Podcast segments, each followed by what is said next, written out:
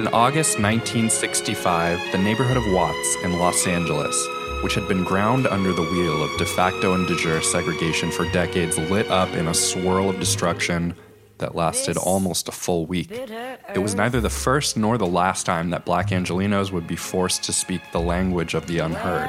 The Watts riots or rebellion would cast a long shadow on the history of South Los Angeles.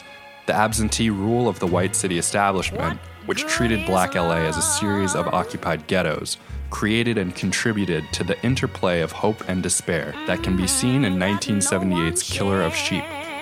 Charles Burnett's first full length feature, the movie served for him many purposes. It was his thesis project at UCLA's film school, a hopeful entry point into the wider world of filmmaking. But it was also a personal project, one that would continue throughout Burnett's career, a project to correct the invisibilizing of black narratives in Hollywood. Burnett wanted to make a film that would portray the nuances and gray spaces of living in poverty in black LA the struggles that working men and women carried with them, in a way that had been seldom seen before on screen. Most of all, he wanted to show the lives that he had seen in a way that his friends and his neighbors would recognize. In pursuit of that goal, he asked many of them to be his actors in the film. Burnett says the germ for the movie really sprouted when he was riding on a city bus. He would often see the same man, a dejected looking man, on his way to or from work. One day he struck up a conversation with the man and asked him what he did for a job. The man said he worked at a slaughterhouse, and in their conversation, described what he did, which included killing animals with a sledgehammer. Burnett made the worker into the character of Stan, who would serve as the central rotor for the film, around whom other events would turn. Burnett turned over the thought in his mind and kept returning to the way such a job would both haunt and dehumanize those who did it. That theme would run throughout the movie, which drew out the human exhaustion and the inexhaustible humanity, the strife and the striving that carried on and intermingled in Watts after the riots. 30 Mile Zone presents Killer of Sheep.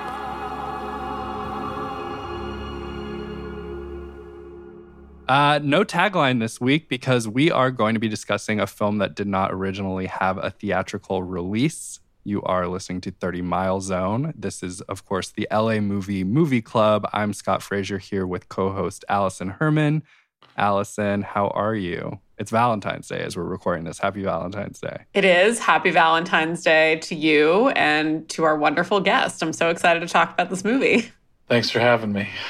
Today, as you as you heard already, we have an excellent guest. We have Frank Shyong of the LA Times, one of my favorite columnists writing about Los Angeles right now. I'm so happy that you uh, were able to join us for this show. It's great to get people who have um, really, in, I think, like intensely felt views on on LA. I love that. The more that we can get of that is just the better. The better. Oh, thank you, thank you. I'm I'm just you know flattered that someone is interested in my opinion about movies.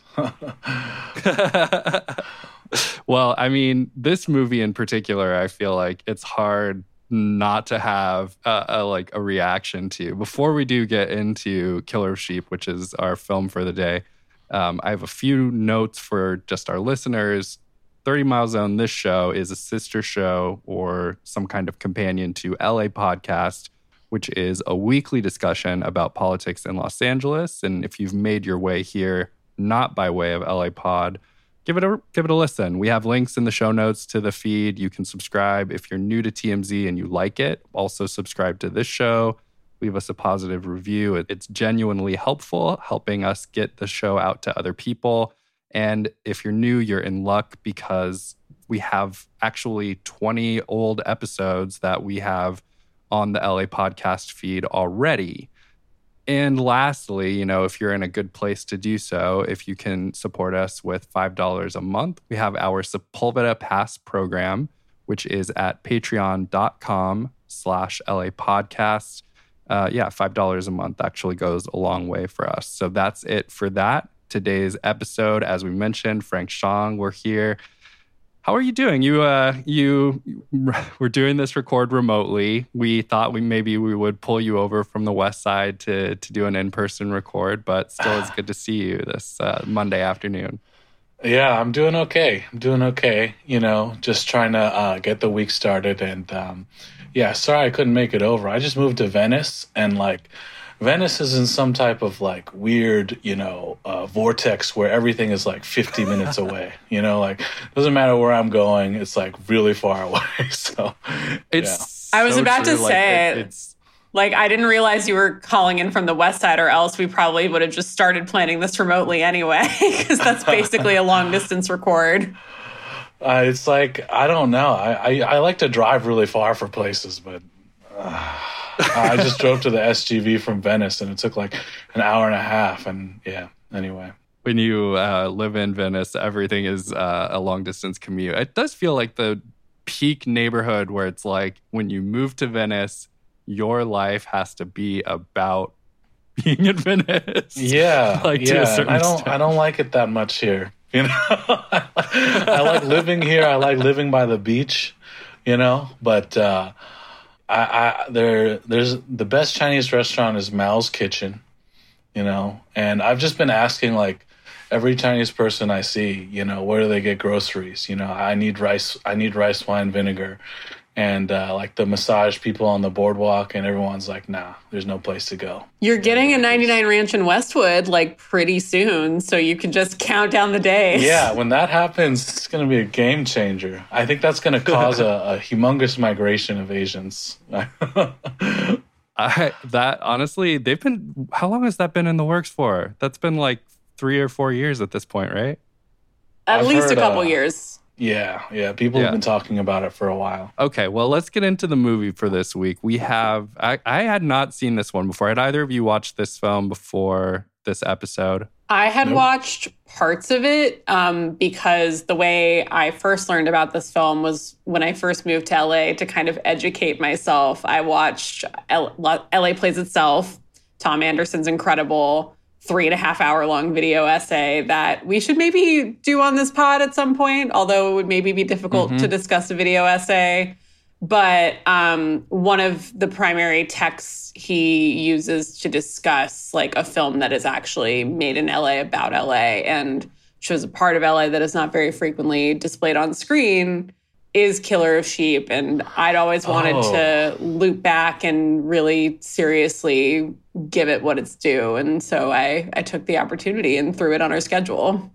Yeah, I have to go back and watch LA Plays Itself again because uh, at the time he was just making references to this film I hadn't seen. So yeah. Right. Yeah, I mean, for me too. I, I remember watching LA Plays Itself, but it was so long ago for me at this point that I didn't even remember really that aspect of it. It didn't stick with me that much from as being part of the um, as being part of LA Plays Itself. But now I think I would get a lot from that type of discussion. This movie is um, it is really haunting. Like I, I, I watched it and um, and they're just like little bits of it that stick in your mind. I watched it again, and then it really started to come together a lot more for me. But uh, so we're talking about 1978's Killer of Sheep. This is the directorial debut of Charles Burnett. It was actually his his thesis while he was at UCLA Film School. Um, and it's really just a reflection on his childhood growing up in Watts, which, of course, is a historically black neighborhood in uh, Los Angeles, um, one of the uh, places that was most victimized by Los Angeles's uh, uh, de jure uh, segregation laws, um, and, and a place that has seen a lot of uh, uprising, rebellion, whatever you want to call it, in in the years that followed, as a result of that legacy of um, uh, the ongoing legacy of of social strife there. Um, Alison, so this movie doesn't have a plot as such, but still, maybe you can give us uh, a brief synopsis of of what goes on in Killer of Sheep. Yeah. So, as you mentioned, this is not really a film that has a story per se. It's kind of an 85 minute tone poem, mood piece collage. But the common thread is this character, Stan, who works in a slaughterhouse, which makes him the titular killer of sheep. He has a wife who has no name and a son named Stan Jr. and a daughter named Angela, who is played by Burnett's own niece, Angela Burnett. And the film kind of traces in parallel both um, Stan's life as a humble working person in this neighborhood, uh, trying to make a go of it as a decent working man who is visibly haunted and hollowed out by his menial job in the slaughterhouse.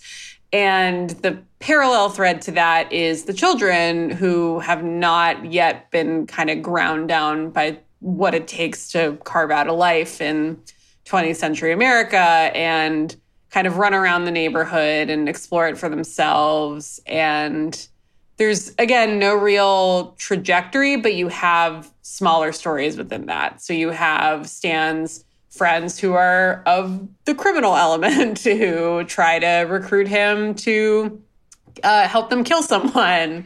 You have um, Stan's interactions with his wife. You have um, Stan helping his friend try to uh, take a car engine. And together it adds up to this really wonderful naturalist portrait of this neighborhood that, like I said before, even today is not especially well represented in film in film and certainly not by the standards of the early 1970s when it was shot, or the late 1970s when it was completed, or even the mid aughts, which um, the version that we all watched, which is on Kanopy, a free streaming streaming service that you can access through your Los Angeles Public Library card, uh, was distributed in 2007, and that was the first time this movie got real theatrical distribution because of issues over the music rights.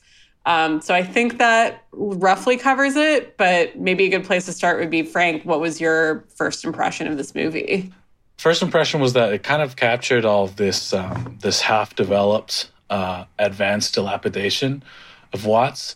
You know, it kind of made me think about like you know a lot of people don't know that that part of the city looked like that. You know that there were empty lots, that there were holes in houses, and and um, you know uh, just that like and then just kind of contrast that with like the images of the time period and the movies that were being made. I went back to 1978 and looked up uh, what won the uh, the Best Picture Oscar that year, um, and uh, what was it? Annie Hall. um, so so yeah, I just thought it was like you know really cool that that these uh, images existed, and I, I thought the um, the lead actor uh, was like really compelling. You know, um, just in terms of like nonverbal, just kind of desolation. And Annie Hall also has this depiction of Los Angeles too, right? Where it's like you know the um, God the the line about uh, Woody Allen's friend is like, oh, or no, Woody Allen is like, you know, LA's greatest cultural contribution to the world is the right turn on red. Like we see, we see these bits of um, 70s LA where it's just all like white people playing tennis and jogging on the beach or or whatever. And this movie, for for coming out the same year, like it's it's a really uh, stark contrast to the like you're saying, the types of images of LA that you were seeing in in uh, higher budget movies of the same time period. Yeah, it, it's it struck me as a film that was like made for uh, the people that it depicted in terms of audience. You know, um, it was a commentary that came from inside the community. You know, about choices that men face, right? to work hard and then you know, have the the engine that you worked hard for um, fall off the back of a truck because you didn't secure it and break, you know.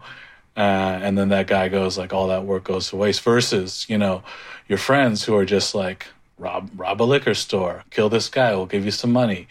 Um, you know, these kind of choices between like um, sort of mundane struggle versus you know glamorous life of crime you know yeah yeah and and then, and then the ego i guess the the sort of like self um self confidence you can get from having that type of lifestyle yeah, it's funny you mentioned the the conversation with the friends who try to recruit him, which brings to mind Something I wasn't necessarily expecting from this movie was I, I knew it was very naturalist. I was expecting that texture that you get from it. I was expecting like the imagery. There are lots of indelible indelible images that you encounter throughout this movie. But I think what kind of surprised me was there are all these little moments where there are all these like really memorable, kind of clever little lines. Um, and in that conversation with his friends, they're trying to say, like, hey man, like, I know you're trying to live an honest life and work a straight job, but like it clearly hasn't gotten you very far. So why wouldn't you help us out? And at one point, he's like, well, first of all, they say to him, like, look, you can't even buy yourself a decent pair of pants. And he's like, what are you talking about? I donate to the Salvation Army. Would a poor person be able to donate to charity? Mm-hmm. and it's such a, you know, important glimpse into how this man sees himself that's also in the context i thought quite funny which wasn't necessarily what i expected from the tone of this movie. Yeah yeah. I mean there was a, such an honest and, and direct discussion of that that sort of dichotomy between you know dignity and and like participating in the american economy and just becoming like a, a laborer you know. The guys show up at his door they're living a life of crime but they're wearing nice clothes you know and like they're they're kind of dunking on this guy.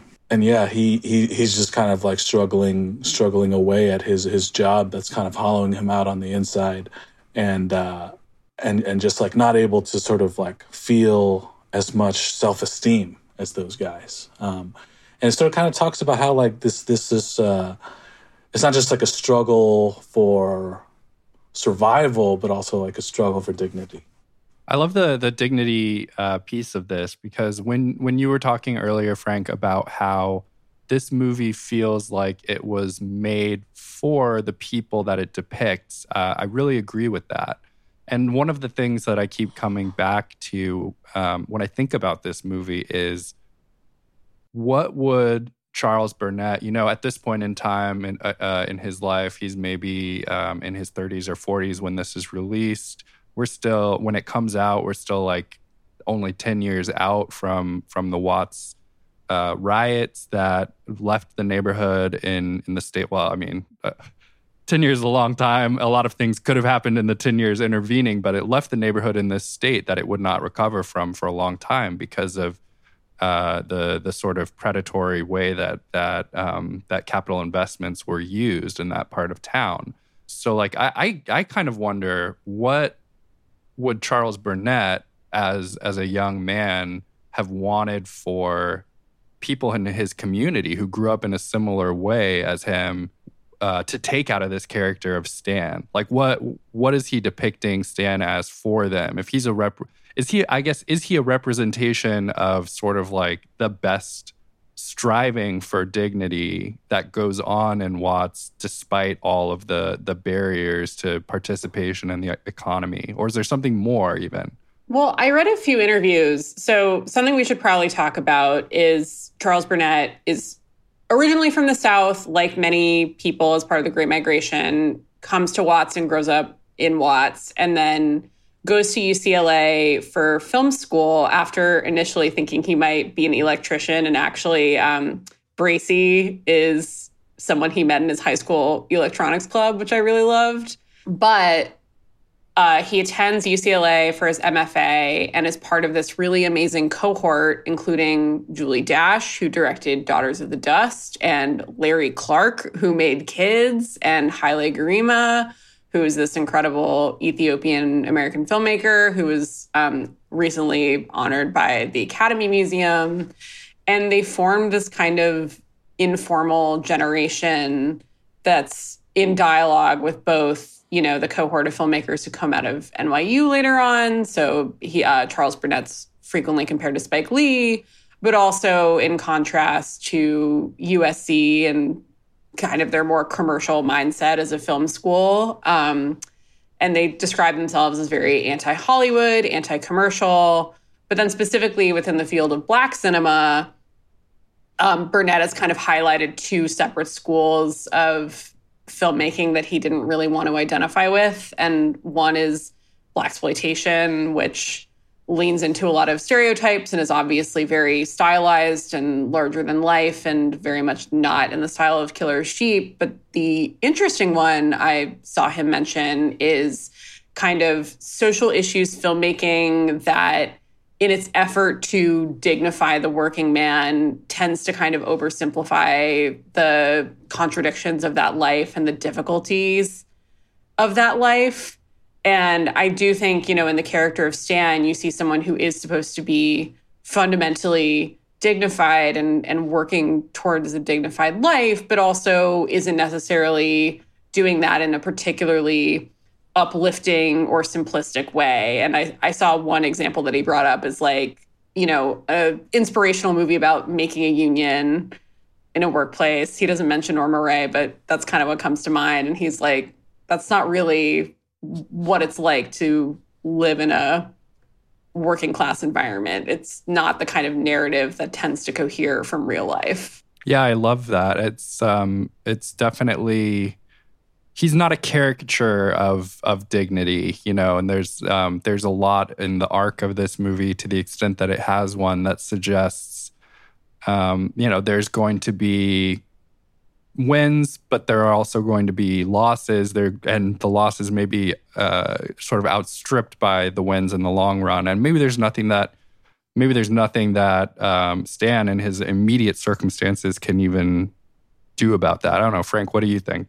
Yeah, I think you know it showed that he was pretty helpless to affect the courses of his life. You know um, that he kept trying to make a move, and the move kept you know, falling off the back of a truck and and breaking, you know, and, and I guess a lot of it had to do with these kind of older ideas of what it means to be a man, you know, whether to, you know, take care of a woman, you know, it, it, and it talks about how, like, for me, I kind of took the movie as sort of like a capitalist critique, you know, the, the killer of sheep um, being, you know, capitalism and, and America, right?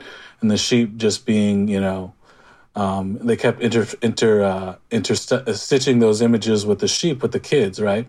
Um, and and how they're kind of being chewed up, and and you can tell that his job is of of really gory, you know, sheep guts and stuff like that is kind of is robbing him of his libido. You know, like there's a there's a scene where he can't, um, you know, uh, or or he and his wife try to um, have sex and and they don't, um, and uh, and so yeah, I guess like it, it seemed to me like like it was he was trying to depict working life, you know, and and whether or not you know buying into this was going to bring happiness, was going to bring dignity, and and I don't know if like he talks about it in his interviews or whatever, but like I read in his Wikipedia that he was working right the whole time he was making this film, and he did it on the weekends, you know. Um, so I, I feel like that must have I don't know played into it like and especially while you know the, his contemporaries probably don't didn't have to work you know his contemporaries probably you know had, had money from from some other some other sources you know. Yeah he talked about in one of the in one of the interviews he mentioned getting something like a, a $3000 grant um, and that being sort of like the difference maker that allowed him to put this movie together even though it was very cheap uh, to produce. You know, he got a lot of use of free resources from UCLA. But yeah, you think I think you're absolutely right. Coming from uh, coming from a background where, unlike a lot of the the uh, people who would have been going to to UCLA Film School at the time, he was certainly not in a situation where he could just be like, all right, I'm going to take my shot on on this this film, and and um, and there's no potential consequences to it. I think that's um, I think that definitely is an impact that you see on the screen. Um, I love too the angle about um, about the kids and and um, capitalism being this this killer of sheep. We see as you as you mentioned, um, Stan and and various of his coworkers at the slaughterhouse uh, herding sheep through the the halls of the slaughterhouse, um, handling them in different parts of uh, the killing process, uh, pulling the skin off and things like that. And like you said, it's constantly cut back and forth with the kids. And the kids are honestly, um, I would say that as much as this movie is about Stan, it has to be considered about the children of Watts, the children growing up in the shadow of uh, of of this rebellion that's happened. And and you already mentioned how uh, you know everything looks just like bombed out. Like I I was I was looking at it and um, you know just sort of um, it's funny. It kind of hits personally for me. My dad grew up in Watts, and he almost never talks about it um, in in terms of uh, anything other than it was a good neighborhood to get out of if you were able to do so. Um, and um, and I know that's not you know that's not everyone's experience, but just to see these images of the time in which he was growing up as a kid and realizing, man, some of these blocks looked like they were straight out of like the post World War II Europe when you see like images of uh, Berlin or London and, you know, everything is just reduced to rubble. And that's how bad some of this is. That was kind of, that was actually really shocking to me. I had, I had no idea, especially 10 years later, that it would have looked like that. I mean, something that occurred to me was um, even though this is mostly filmed, I think, in like 72 and 73. So that would have been seven years out from the Watts riots. This movie came out or was completed in 1978. So essentially, like the exact midpoint between the 1965 Watts riots and what happened after Rodney King, which obviously went mm-hmm. across mm-hmm. all of Los Angeles, but was partially centered in Watts. And, you know, it's just so amazing how I think now we kind of look at it a little differently. I think something I thought of when I was watching this movie, maybe because it just recently concluded, was Insecure, which is also a piece of filmmaking that very pointedly centers South Los Angeles, but in a very different way of being like, no, we're going to make this look like aspirational and glossy and cool in the same way that you can make Hollywood or Silver Lake or Santa Monica look glossy and cool. And this is very much like no we're going to show this as it is. And i think of the shots in the movie the one that maybe stuck with me the most was very early on when you're seeing the kids kind of roughhousing in a in just like a lot and you see this building in the background and the actual silhouette of the building is almost like a dingbat. It's like you got the second story that's hanging over the first one, but it's supported by just like what appears to just be like a stack of bricks and beams. And it's just, it does not look structurally sound, yet it's clearly still in use. And the kids are still navigating this neighborhood because that's mm. just where they know. Yeah, I think that the kid, the footage of the kids was probably one of my favorite parts because it was clearly I mean, I don't know if they were hired actors with costumes. I doubt it. You know, um, right there. He produced this with ten thousand dollars, so he just kind of followed around like a bunch of kids who, who were, um, you know, interacting with this this blasted out environment. You know, not really knowing the context of it. You know, with this kind of incident, and, and like that's the cool part about this movie is like how it used the kids because the the kids ended up being this contrast you know, you, you could hardly believe that those kind of dour, you know, um, depressed characters, you know, began as those children, you know. Um, and you and you it makes you think about like, okay, how do they get from from that to this? And and towards the end of the movie, you can kind of see, you know, the kids start to um, ape the behavior of the parents with respect to like, you know, the way they talk and the way they think about, you know, their circumstances and stuff like that. Um, and then another random thing was just like, I've heard a lot of guys say, um, I ain't Poe in that way. Um, and, and mm-hmm. it was like really, uh, and, and, and I felt like that reflected something, you know, this, this idea of like living in poverty, but not wanting to be coded as poor. Right. Um, and, uh, which kind of, I guess, just goes to show, you know, how much, how much more, how dignity and money are are kind of kind of both equally valuable and separately valuable. Yeah, my favorite story I heard about him using non-professional actors from the neighborhood is, you know, part of that is like when there's not a culture of showing the neighborhood or making films there, people there aren't as familiar with the processes of filmmaking. And he was like, yeah, like we would just like I had to shoot on the weekends and it was basically just like whoever was around would be in the scenes and if they weren't around they wouldn't But one time I asked if someone would be there and they were like, no, but like, can you just sub me in for somebody else? And he had to be like, no, like I can't, I can't just make another person the character you've already played. but I really enjoyed that. Those visuals, like of that neighborhood, you know, like you can still see some of that, you know, in, in Watts today. And, and, and when you go to, you know, the poor neighborhood in, in any city, right? Especially a place like Philadelphia, you know, like, uh, you know, stuff that, that would have been bulldozed and replaced with a mixed use, you know, uh, 10% affordable four story whatever you know like in a lightning black and, and, a lightning flash like they just stick around and they keep using it you know until it, it literally yeah. falls down and then they keep using it some more you know so i definitely feel like one of the um, one of the things that sticks out about the kids when you're watching these kids in the movie almost everything they're doing uh, that it's so easy to see this neighborhood in this movie through the eyes of a kid. We're I, I feel like most of the scenes we're seeing uh, things happening in terms of kids' interactions with each other, their kids hanging around as the adults are interacting, um, and it's this sort of very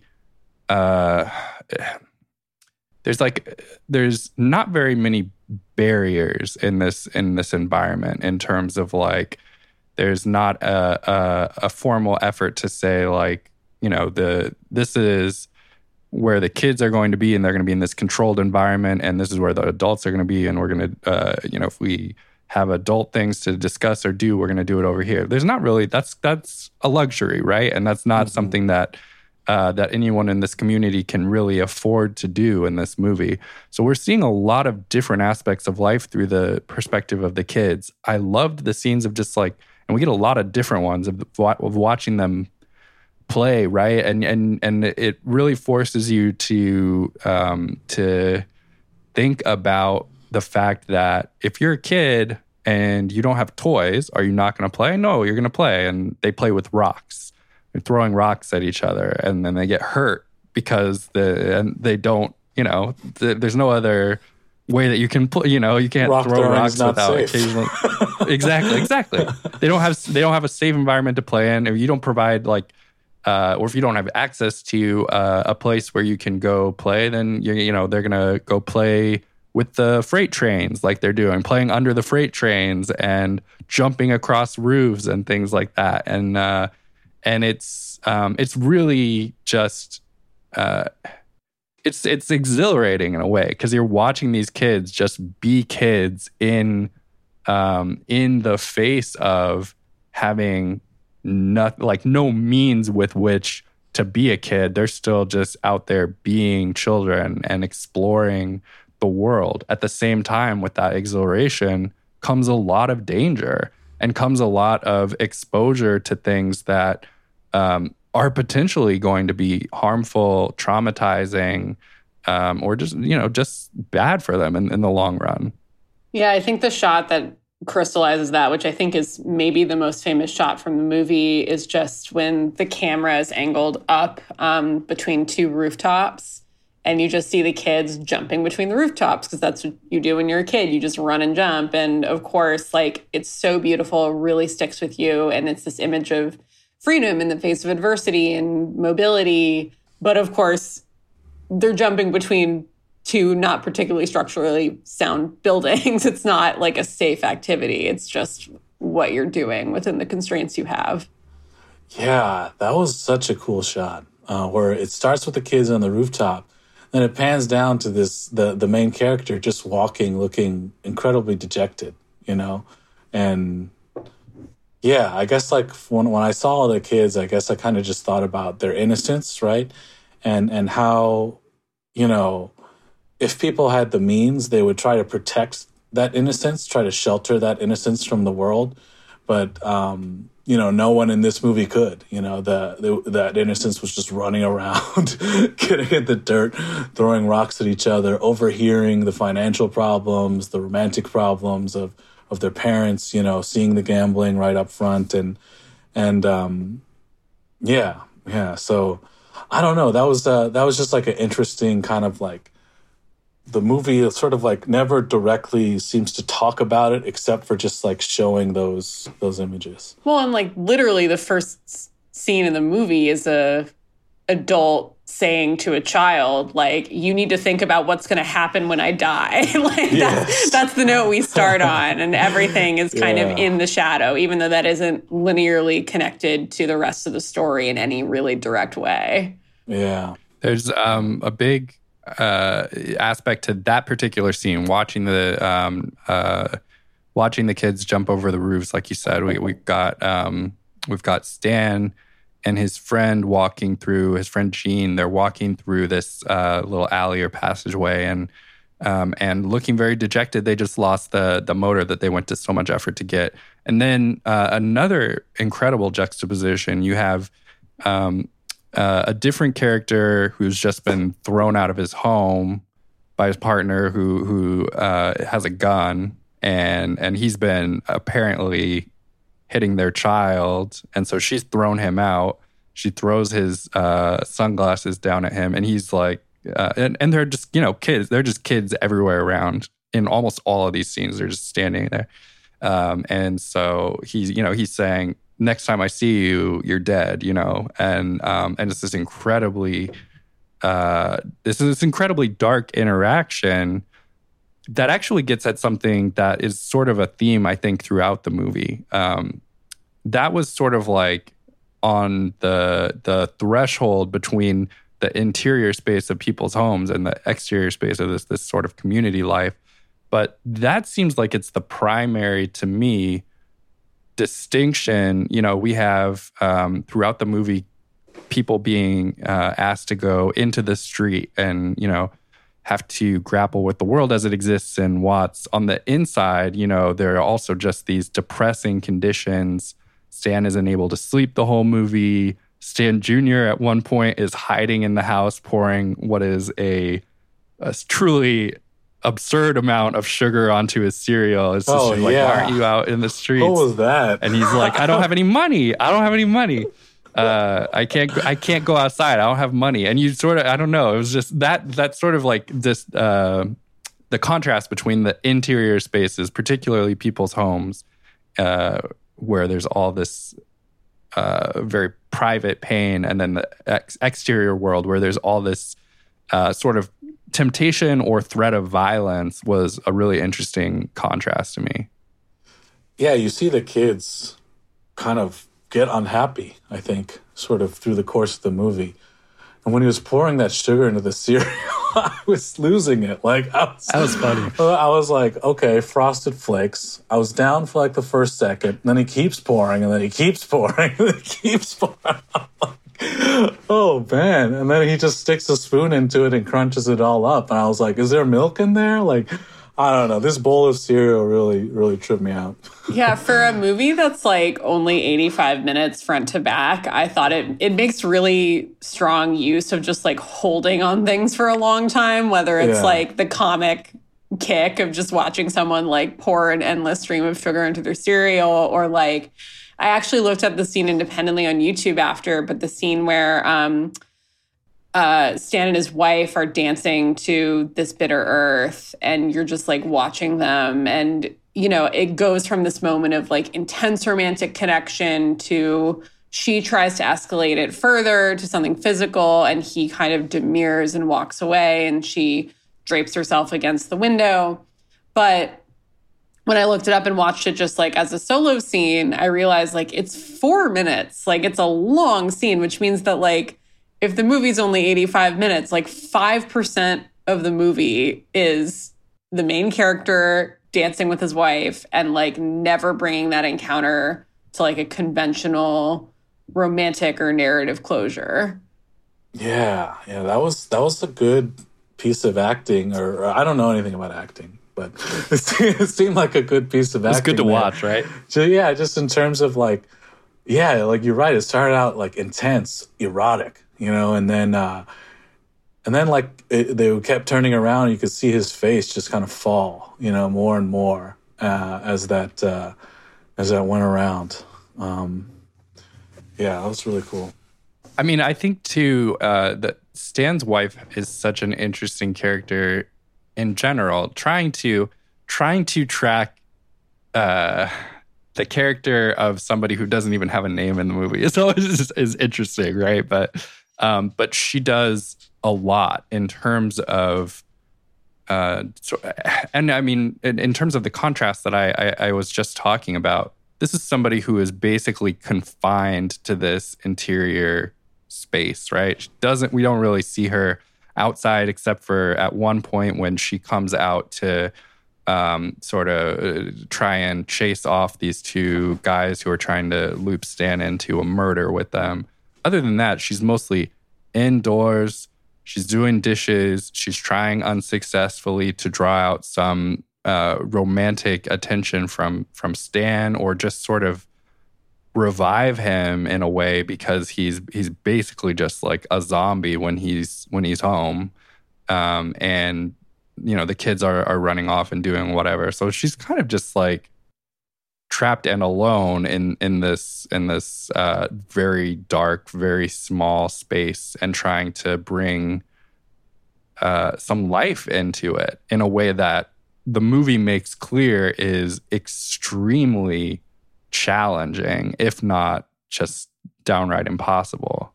And she's wearing a house coat, which is like truly not something you see very often anymore. But I, I loved that wardrobe choice and the print on it. It made me like the movie's in black and white, and I love that. And it's, it's very effective. But I was like, I would love to see. I bet it's got like the best color print on that house coat. Yeah, her her appearance was always immaculate. You know, she was fully made up. She would spend a lot of time in front of the mirror, smoothing down wrinkles and everything like that. Um, and uh, yeah, the whole movie is just them trying to kind of bring that life to their life, you know, like bring a sense of life and vibrance to their life. And there was that one, they tried to go on a trip, right? And that, that's supposed to be like the reward, right? It's Saturday, it's the weekend, you know, you go, you know, your hard-earned money bought you this hard-earned car where you go and you take your your family out to the country and you do this sort of like road trip which i bet a lot of other people are doing at the time you know for the vibes and stuff like that. But then the car breaks down and then uh they just go home you know? Yeah. Um, on the rim they they have to go home on the rim go home it's on so the brutal. rim yeah. Yeah, they don't have a replacement tire. This was before before AAA, I guess. Yeah, I almost thought the movie was going to have a happy ending, like with them just kind of like playing in the, you know, the countryside, and then the car broke down. I was like, oh, it's this type of movie. Okay, so yeah, I mean, the the thing that that that is yeah, so that is the time that we see uh, Stan's wife outside of the house. You know, when they're they're driving out to Los Alamitos to go to to uh, the racetrack, but I think my favorite moment with her in the movie, she has this little like narrated monologue at one point where she's talking about the life that she remembers back in the South before they left uh, for Los Angeles. Is another one of those fantastic contrasts in this movie. Alison, you already mentioned, um, you know, that that the the black community in in LA uh, like you know, like many others uh, across the country, though not all of them, is primarily made up of people who moved uh, who moved from the South following you know like in the in the decades following world war one basically the second great mo- migration.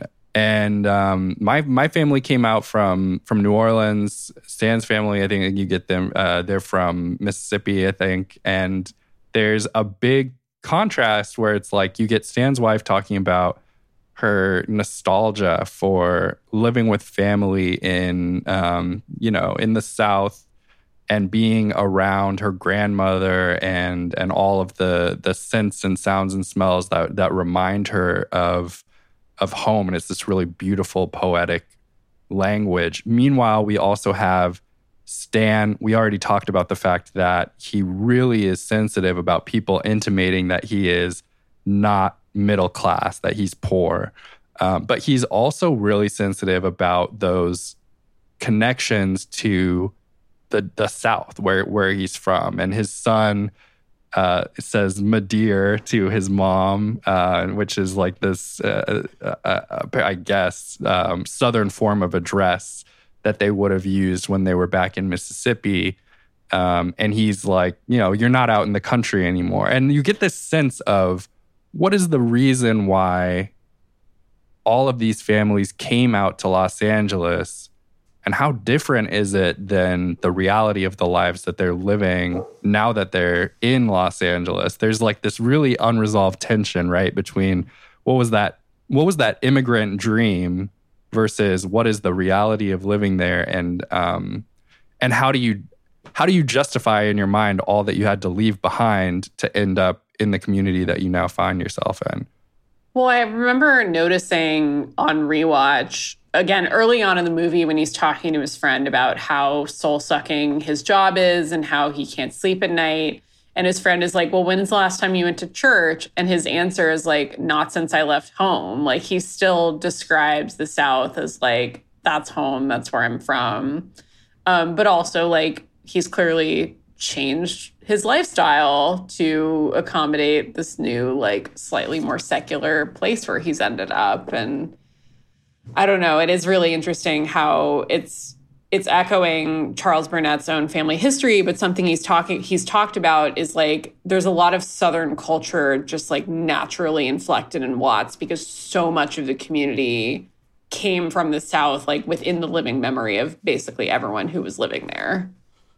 Yeah, I didn't understand that part actually, where he got really mad at his son for calling his grandma, and now I do. Um, and that's like a, a part about not just about the Great Migration, but about immigration in general that people don't tend to pay attention to, which is that you got to flex on the people back home.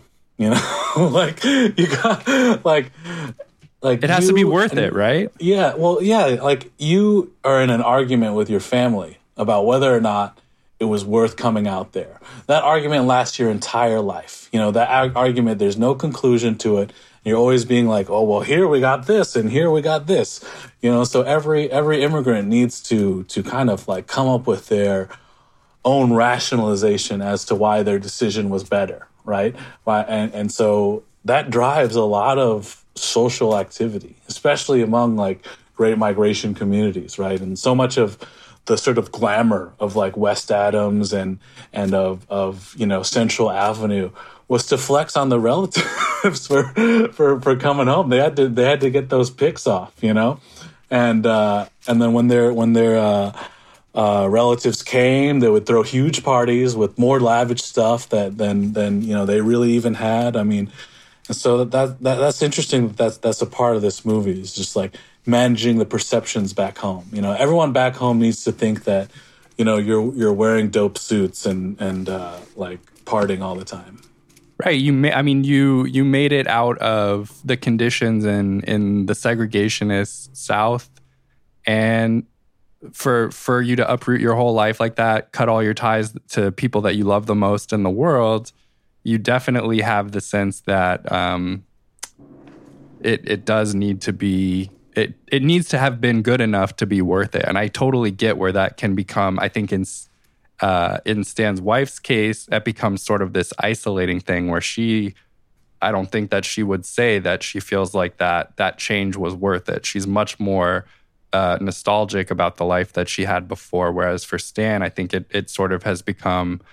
Um, I mean, self denial might be uh, denial might be too strong of a word, but it definitely seems like it is um, something where he has to say, I am I am middle class. I am, you know, I am making it work out here. It was worth it for us to come here. We're leaving behind the trappings of a life where we were a permanent second class in the South. Um, and and all of that is sort of debatable. And he kind of has various people in his life just sort of, you know, like we've already said, rubbing his face in the fact that um, he's trying to do everything the right way. And where where is it getting him? He gets we didn't even bring up the fact that uh, he goes to cash a check at the liquor store because there are no banks um, and no bank and no bank accounts. Um, and the woman, the the white woman, one of like a hand, the only woman who is white with a, a speaking role in this movie, um, who runs the liquor store and like propositions him like she wants to hire him to work in this liquor store um, but it's heavily suggested that it's just because she wants to take sexual advantage of him and so wow, he's like so, okay. he's trying to go down this right this right path right and there's not like it's just like every direction that he goes like you were saying frank like with the the analogy between uh, the capitalist society and and the the sheep every way he goes he's just like getting funneled into a different set of tracks right? There's not like a there's not like a clear path for him out of this system that he's in. Well and i feel like basically the only other white character of consequence that i can even think of off the top of my head is stan's like boss slash coworker in the slaughterhouse it's implied but it is interesting, like discussing the Great Migration and the stakes of that. It's not something that's like directly addressed by this movie, although it's obviously implicit in the geography of Watts. But I think an interesting flip side to that is like the LAPD. Um, there's like a weird parallel in that the LAPD like has proven like they would recruit from the South. Like they would be like, we want you know, we have an ex- we have an increasing black population. We need to manage it with all the nastiness that entails. Like we're going to recruit people who are from a region with experience in doing that and imagining, you know, you are leaving the South as a black family in part to escape that power structure and then having the power structure of the place that you're migrating to literally like recruit your oppressor because they want to replicate that same dynamic and make sure that the status quo stays in place is just yeah i mean again like leaving one place and then finding those same problems just in a slightly different presentation where you end up. Right.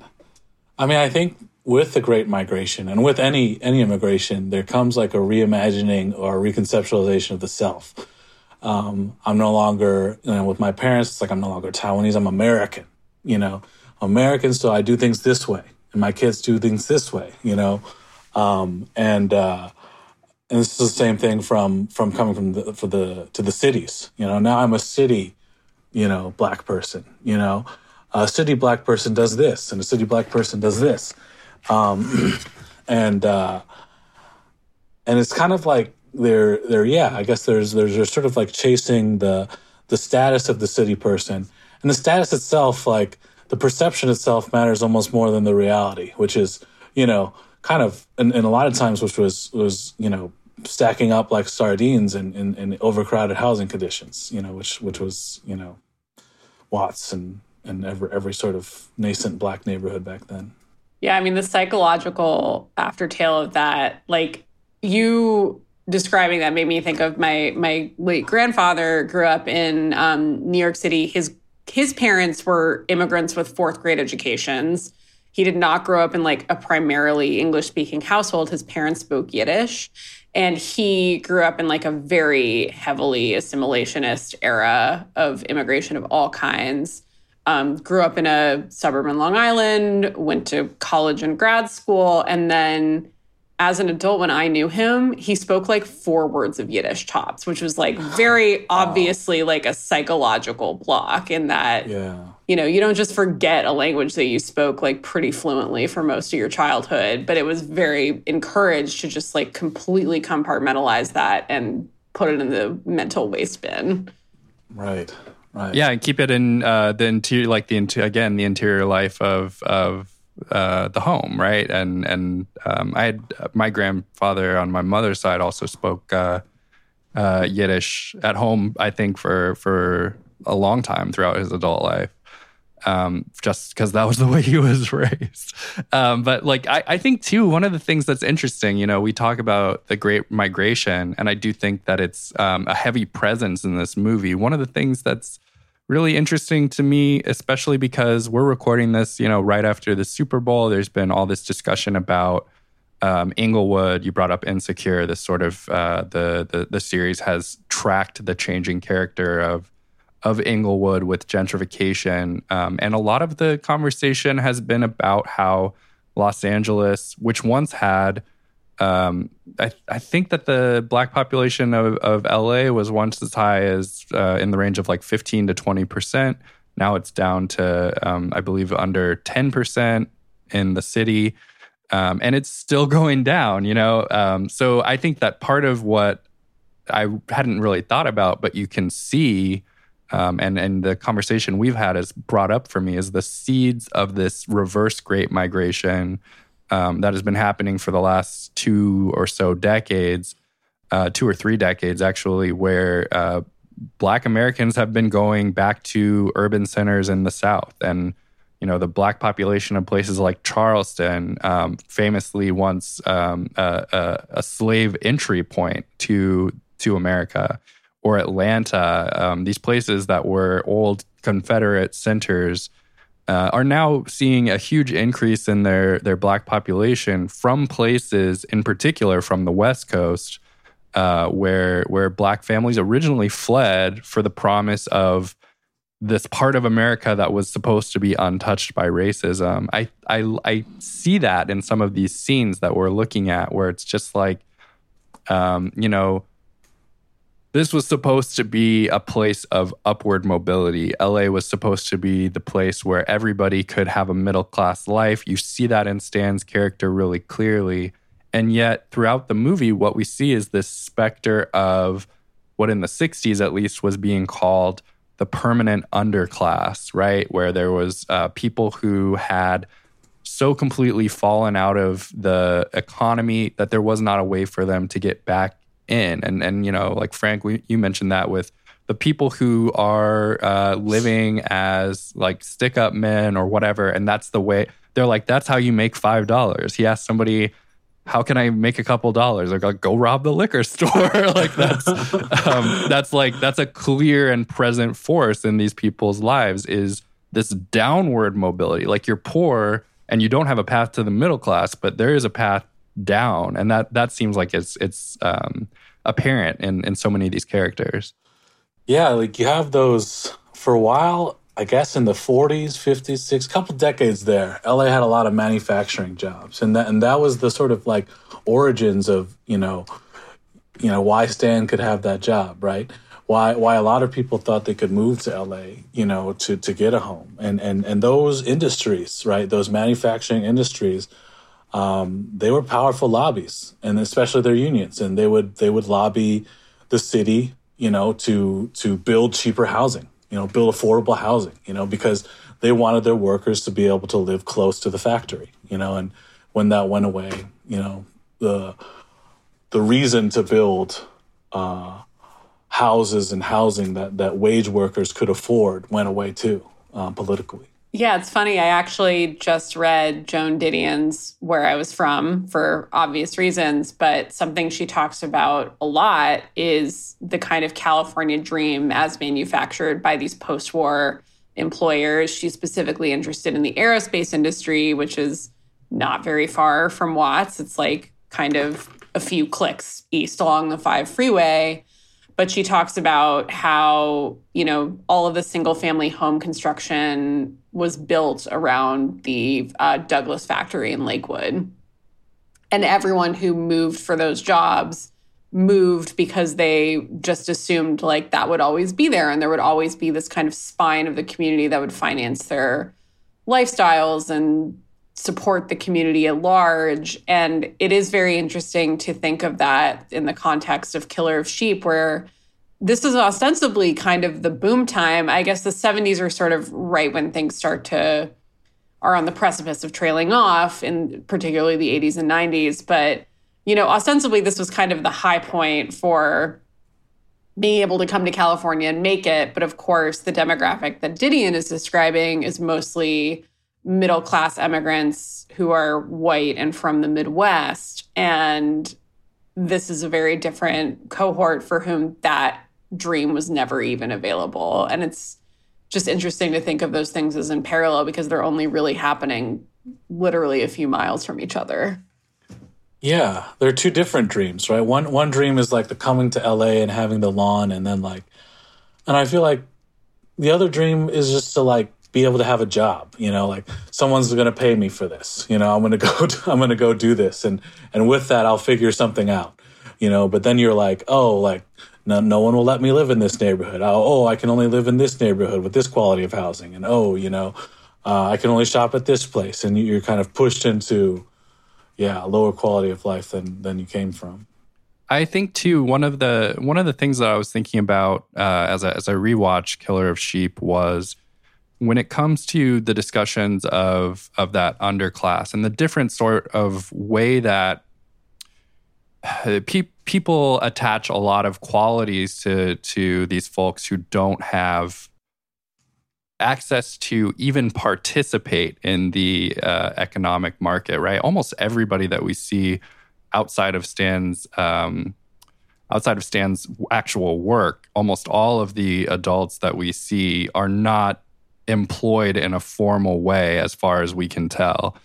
Um, there are people who are uh, stealing. There are people who are just drunk most of the time. There are people who are um, apparently pimps, as far as I can tell. And then there's there's very few people besides Stan who are actually like able to keep up a job.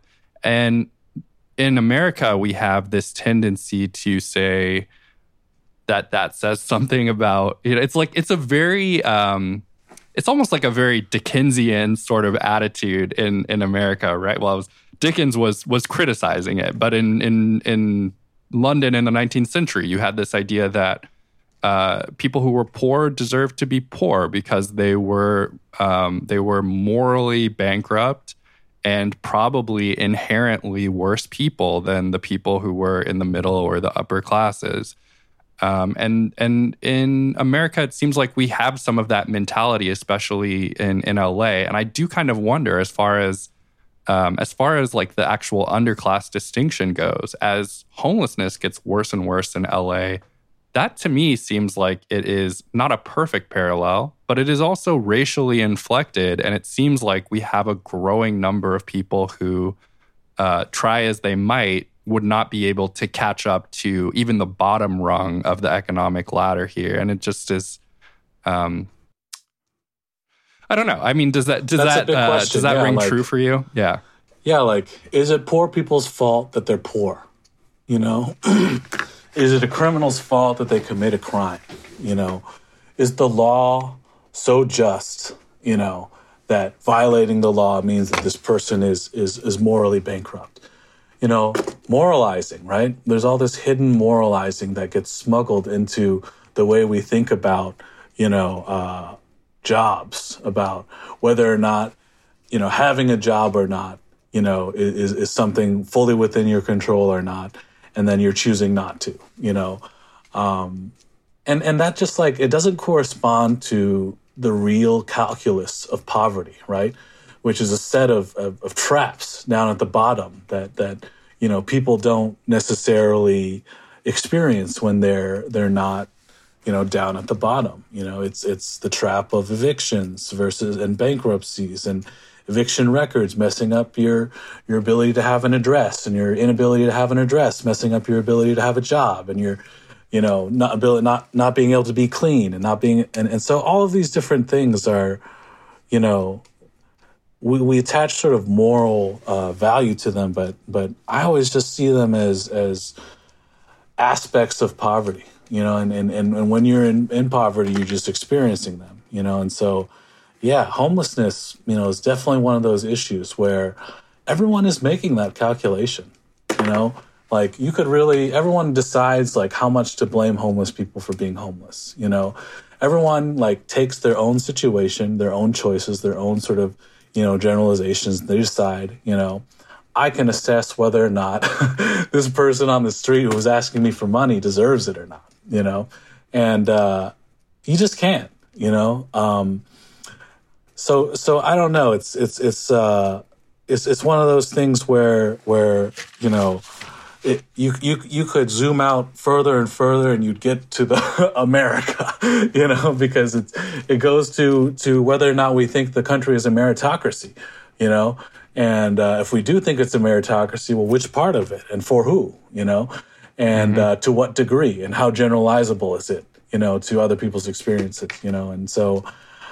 I don't know. Yeah, homelessness and, and, and crime is definitely one of those things where you know, we're we appear to be talking about the same things, you know, but uh, we're not. You know, one one one one side sees homelessness as as you know uh, uselessness and, and drug use, right? And the other the other and and uh, and and failing at life, you know, um, and I don't know. The the truth is somewhere in the middle, yeah, as always. I think uh, just to to come back to that that image of them, uh, Stan and Gene put, putting the engine on the back of their car, and uh, you know not really having anything to secure it and trying to drive away, and it breaks, and then Gene is just like it's it's broken, it's trash, just forget about it. They drive away. Um, it, what what to me was striking about that, and maybe this is a good note to go out on, is um, this environment that we've spent so much time in in, in this movie, seen so many different images of how people are trying to navigate it.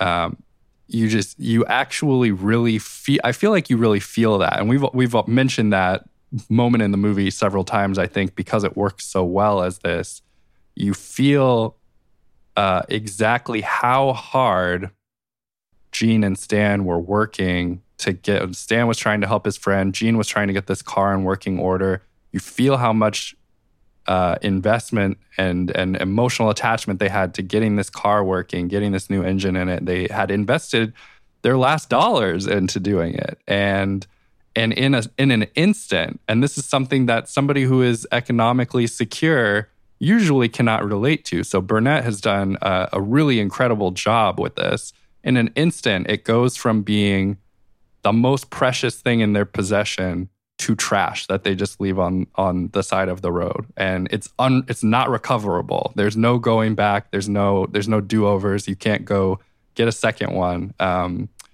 that is that is the um, that I think that's the success of the movie is that it's able to to help viewers see what it is to be striving like that knowing that at any moment um, you know all of your efforts could just be uh, flushed away, basically. You know, that's uh, that's something this movie does great.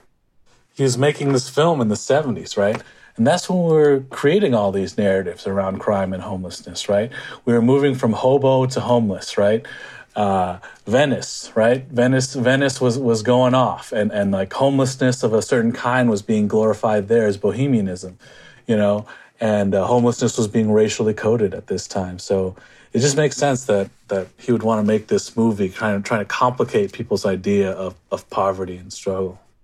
Yeah, and it's really I mean, maybe now that we're wrapping it up, we can look a little bit to the rest of Charles Burnett's career, but this movie obviously never gets real theatrical distribution, kind of remains a sort of cult object. It's um, added to the National Register of Notable Films, I believe, in 1990, which is amazing because it wouldn't get a real theatrical release for another 17 years after that. But throughout his career, Charles Burnett makes these like very outside the mainstream movies that uh, kind of find their audience but aren't really accepted into the American film vernacular. Uh, to Sleep with Anger, starring Daniel Danny Glover, is probably his most conventional production, and even that did not thrive in the traditional system. Um, Frank, I was texting Scott right before this is something I discovered to my delight while I was researching this is that he made a Disney Channel original movie in the mid 1990s. Uh, I think this was before the Disney Channel original movie took on the valence that we associate with it, because this is like a, a sober drama about slavery, from what I understand. But Beau Bridges and Lorraine Toussaint are in it, and it's based on a wow. Gary Paulsen novel. Um, oh, wow. yeah, yeah. This is so, a quality project.